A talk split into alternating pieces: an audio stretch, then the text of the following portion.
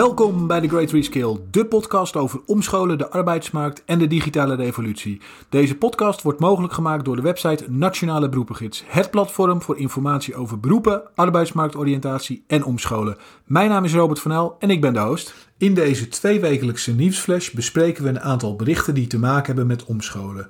De links naar deze berichten kan je vinden in de show notes. Ik doe dit samen met mijn collega Peter Koelewijn en ik ga hem nu bellen. Goedemorgen, wat is jou opgevallen in het nieuws de afgelopen weken? Nou, in de afgelopen weken was er natuurlijk weer het een en ander geschreven over om- en bijscholing. Uh, het AD schreef bijvoorbeeld onlangs een artikel met de kop Yes, corona is er bijna onder. Maar wat betekent dat straks voor die duizenden extra GGD-medewerkers?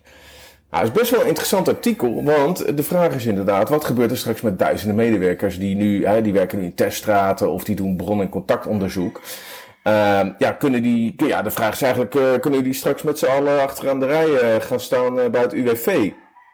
Nou, ja. de reden waarom die vraag gesteld wordt is dat er echt bijzonder veel mensen werken. Bijvoorbeeld het coronabedrijf van de GGD-regio Utrecht. Um, het oorspronkelijke grootte was 750 mensen, maar het coronabedrijf ervan telt maar liefst 7000 medewerkers. Wow, factor 10 bijna. Factor ja, 10 ja. groter. En ja, dat is regio Utrecht alleen. Hè? Ik bedoel, ja, Nederland is wel een stukje groter. Dus ja, wat voor mensen zijn dat? Ja, die zijn bijvoorbeeld actief op, uh, bij test- en uh, vaccinatielocaties, maar doen bijvoorbeeld ook heel veel daarvan doen bron- en contactonderzoek. Uh, of werken op het klantcontactcentrum, hè, bijvoorbeeld als je uh, afspraak moest maken en zo. Um, en daarnaast ook heel veel ondersteunend personeel. Hè, want veel meer personeel betekent ook meer computers, meer loonstroken, nieuwsbrieven. Dus ja, er zijn ook heel veel mensen bijgekomen in de ICT, in de HR, in de communicatie.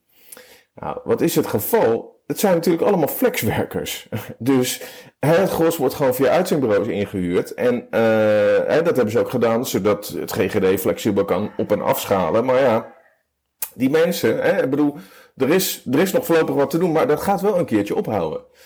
Ja. ja dus uh, nou, de GGD is er wel open over, hè, heel transparant. Daar hebben, zeggen ze ook, we willen hier transparant over zijn, we willen geen onrust uh, uh, opleveren. Um, ja. dus ja, er komt ook geen grote exodus, maar ze gaan, het wordt gewoon stap voor stap afgeschaald. Ja. Maar er zitten ook, dat is wel interessant, ja, bijscholingen, prijsscholingskansen op tot specialisme. bijvoorbeeld, ze leiden nu uitbraakmanagement specialisten of professionals op. Eh, dat zijn ja. mensen die, die, die dan scholen of bedrijven en zorginstellingen gaan instrueren. Hè, hoe ze met uitbraken moeten omgaan. En ja, uh, dus er gebeurt heel veel. Maar ja, het is wel een hele ja. grote groep die straks op, op zoek gaat naar, op ja. gaat naar nieuw werk.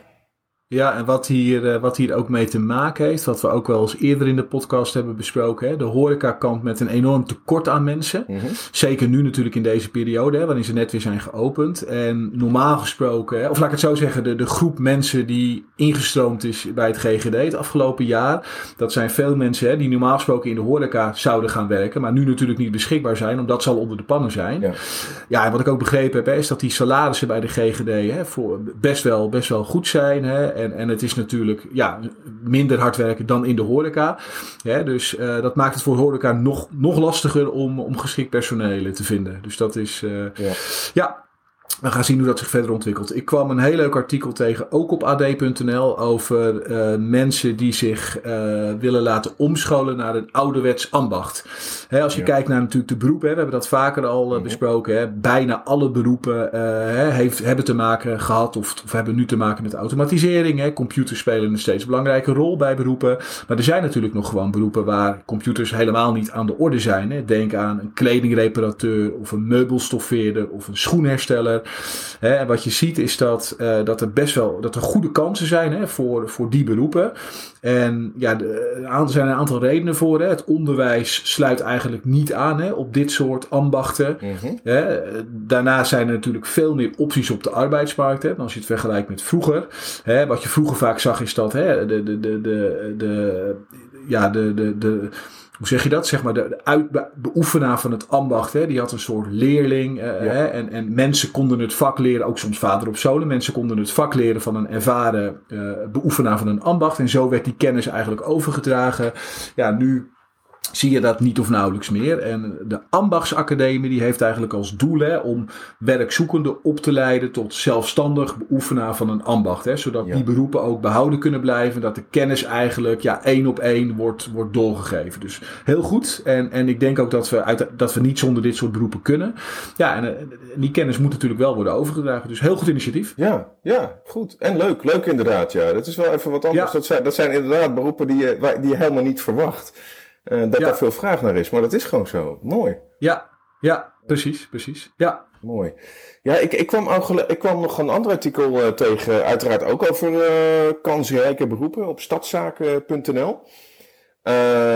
ja, nou ja, die komen met een, met een hele interessante kop. ja, de UWV zegt dat er veel kansrijke beroepen zijn in wat zij noemen het fysieke domein. Uh, en wat is het fysieke domein? Ja, dat zijn bijvoorbeeld hè, de bouw, dat is techniek, infrastructuur en planning.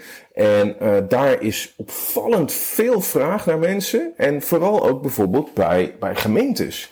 Uh, en uh, ja, de vraag is eigenlijk van laag tot hoog opgeleid personeel. En moet je denken aan planologen, tot beheer van de bouw en de installaties. Um, en uh, ja, kijk, als dat soort dingen niet, eh, als die mensen niet worden aangetrokken, ja, dan, uh, uh, ja, dan lopen bijvoorbeeld best wel wat belangrijke ruimtelijke ordeningsprojecten, die gaan dan spaak lopen. Ja. ja gemeenten, ja, die, ja, gemeenten die hebben al, al langer flinke capaciteitsproblemen. er zijn dingen die, die, die hoog op de agenda staan, zoals bijvoorbeeld energietransitie, mobiliteitsverbetering en woningbouw natuurlijk. Uh, ja, daarvoor is gewoon heel veel kundig personeel nodig. Maar ja, die zijn natuurlijk uh, mondjesmaat beschikbaar. Ja, om, uh, om de projecten uit te kunnen rollen heb je natuurlijk mensen nodig hè, om dat te kunnen gaan doen. Dus de vraag is of ze, of ze dat kunnen oplossen. We gaan het, we gaan het zien. Ja, ja. ja, ja.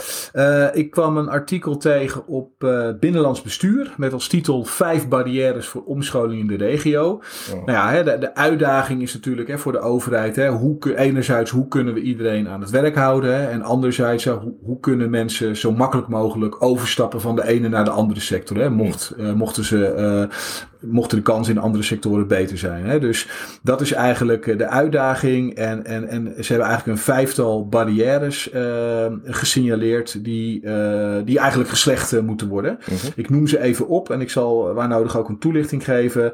Wat je ziet, hè, wat, wat, wat zij zien als de vijf barrières, is. Um, nou ja, bedrijven die daadwerkelijk een tekort hebben aan mensen, die zijn eigenlijk onvoldoende betrokken bij het opstellen van de omscholingsstrategie. Hè? Dus, dus ja, hoe los je dat op door die bedrijven echt er actief bij te betrekken? Mm-hmm. Hè? En ook uh, goed in kaart te brengen waar zitten behoeften en hoe, hoe kan die behoefte worden ingevuld. Uh, een andere barrière is dat uh, ja, de belangrijkste belemmeringen van werknemers die zijn niet altijd uh, duidelijk. Hè? Dus waarom willen mensen wel of niet zich omscholen? Um, ja, en wat zijn de belemmeringen daarin? Dat, dat is niet altijd even goed in kaart gebracht. Hè? Is dat financieel? nou, noem het maar op. -hmm. er is relatief weinig aandacht voor een skillsgerichte aanpak. Nou ja, hè, de skillsgerichte aanpak is natuurlijk al, ook al vaker ter sprake gekomen ja. in deze podcast. En ja, uh, als je gaat, uh, als je, als je gaat, meer gaat kijken naar skills, hè, kan je ook, uh, wordt de omscholing ook makkelijker. Omdat je gewoon kijkt, wat kan je wel in plaats van wat kan je niet. Hè? Dus het is een andere manier van, van denken. En, en ja, als, als dat bewustzijn, hè, door naar de skills te kijken, er meer en meer gaat komen, dan, dan ben ik ervan overtuigd dat omscholing ook voor veel meer mensen realiteit kan gaan worden. Ja. Ja.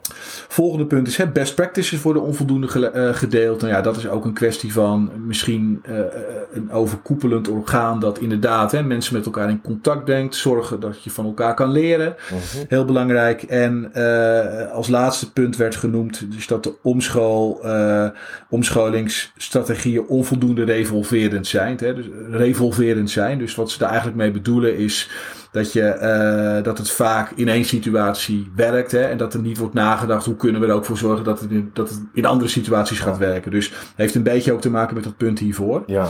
Maar uh, ja, dat zijn eigenlijk de vijf barrières die zij onderscheiden. En uh, nou ja, het zijn denk ik alle vijf barrières die je relatief makkelijk kan oplossen. Ja, ja, absoluut, absoluut. En ik denk ook, uh, er is volgens mij een hele grote rol weggelegd hier voor de, voor de uitzenders. die hier al best wel wat, wat, wat, wat ervaring mee hebben. Als je bijvoorbeeld kijkt naar hè, wat sommige partijen doen. Hè, bijvoorbeeld een Randstad, hè, Randstad Boost, ja, die, die, zijn er, ja, die, die duiken hierin. Dus ja, ik denk dat er meer oplossing is dan, dan, dan, dan dat er gezien wordt. Maar ja, dat heeft waarschijnlijk te maken met hè, eigenlijk het belangrijkste punt 2 is. oh nee, nee welk, welk punt was het? Ja, de, ja punt 4, de best practices. Er wordt niet gedeeld van hoe doe je dat. Ja. we hebben bijvoorbeeld ook nou, een aantal keren mensen in de podcast gehad. Ehm, zeker ook in de beginfase met omscholen naar de ICT, weet je. Dus er is heel veel kennis beschikbaar, maar wordt blijkbaar niet goed gedeeld. Ja, ik denk dat het een kwestie van tijd is. Hè. Ik denk naarmate we, uh, uh, we, staan eigenlijk pas aan het begin. Hè, dat, dat omscholen echt op de kaart is gekomen bij. Uh, gewoon in de maatschappij. Ja. Dus ik denk naarmate de tijd vordert, zal dit ook, zal dit ook beter gaan. Ja, precies, precies. Hè. Ja. ja, het gaat vanzelf lopen. Want ja, als bijvoorbeeld straks al die, nou, die duizenden, tienduizenden mensen bij uh, die bij uh, de GGD uh, uitstromen, ja, die moeten wel wat anders gaan doen, weet je. En die zitten dan, ja. die moeten ook naar dit soort dingen gaan kijken, denk ik. Absoluut, ja. absoluut. Ja, ja. ja. ja. ja ik, kwam, ik kwam nog een ander, ja, leuk, leuk, ja, ook een leuk artikel tegen. ja, kort eigenlijk, ja, een hele belangrijke sector in Nederland is de sector vervoerstechniek. Wist ik zelf ook niet. Uh, maar er werken bijvoorbeeld 30.000 mensen in deze sector. En uh, waar je aan moet denken, dan, uh, dat zijn bijvoorbeeld bandenbedrijven, autocarrosseriebedrijven, schadeherstelbedrijven, maar ook sloop, allemaal dat soort dingen. En um, eigenlijk zie je dus dat bijvoorbeeld beheer van wagenpark wordt steeds, het wordt allemaal steeds innovatiever. Dus het is ook best wel een sector die innovatief is aan verandering onderhevig is. Uh, ja. Alleen de meeste mensen, hè, zo, zo ik zelf, weten dat helemaal niet. ja. dus ja. wat dat betreft is er net een nieuwe campagne uh, gestart. Uh, de campagne heet Werken in de vervoerstechniek. Dat is een gave. En ja, dat doel is van die campagne is dus om het imago van, deze, van het werken in deze branche te verbeteren. En te laten zien dat daar veel kansen zijn. En uh, ja, de campagne is bijvoorbeeld vindbaar op de campagnewebsite www.datisengave.nl. Ja, leuk. Ja, wat ik ook niet wist, hè, dat heel veel gebruik van technologie hè, in deze sector. Dat is echt, de, ze lopen best wel vooraan daarmee. En ja, ik denk dat heel veel mensen zich daar niet van bewust zijn. Dus ik denk dat zo'n campagne, hè, om dat echt onder het voetlicht te brengen, ook wel, wel kan helpen daarin. Ja, absoluut. Ja. absoluut. En, ja. En ook uh, ja, zorgen ervoor dat zeg maar, de kansrijkheid van, hun, van deze beroepen ook zichtbaar worden via andere wegen. Ja, ja. precies, precies. Ja, oké. Ik denk dat we er weer zijn, eh, Peter. Dankjewel. Ja, en uh, we spreken elkaar weer over twee weken. Is goed. Tot over twee weken. Oké. Dank voor het luisteren. Wil je ook onze andere afleveringen beluisteren? Ga dan naar nationaleberoepengids.nl slash podcast. Tot de volgende aflevering.